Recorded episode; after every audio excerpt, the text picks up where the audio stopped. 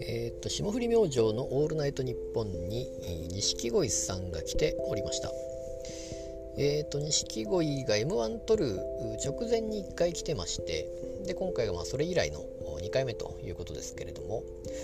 おまあやっぱり関係性がやっぱ昔からあ、まあ、ライブとかでいろいろあっていたということで、まあ、仲がいいわけですけども、えー、まあ、そういう中でですね、えー、目立目立ったというかあのおっと思うのがえー、粗品さんの鋭いツッコミというか、えー、先輩に対しての激しいツッコミですかね、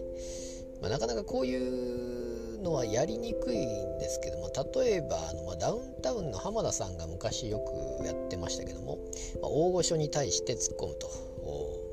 いうことをやっていて、まあ、そういうキャラでいけばあ、まあ、そういう人なんだと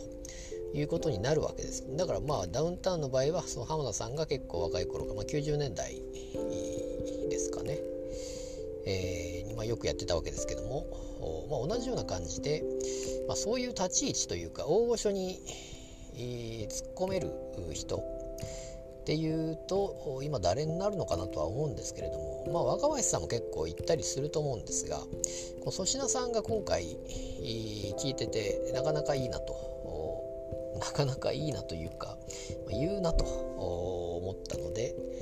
えーま、今後、まあ、そういうキャラで、えー、言っても全然おかしくないような感じだと思いました。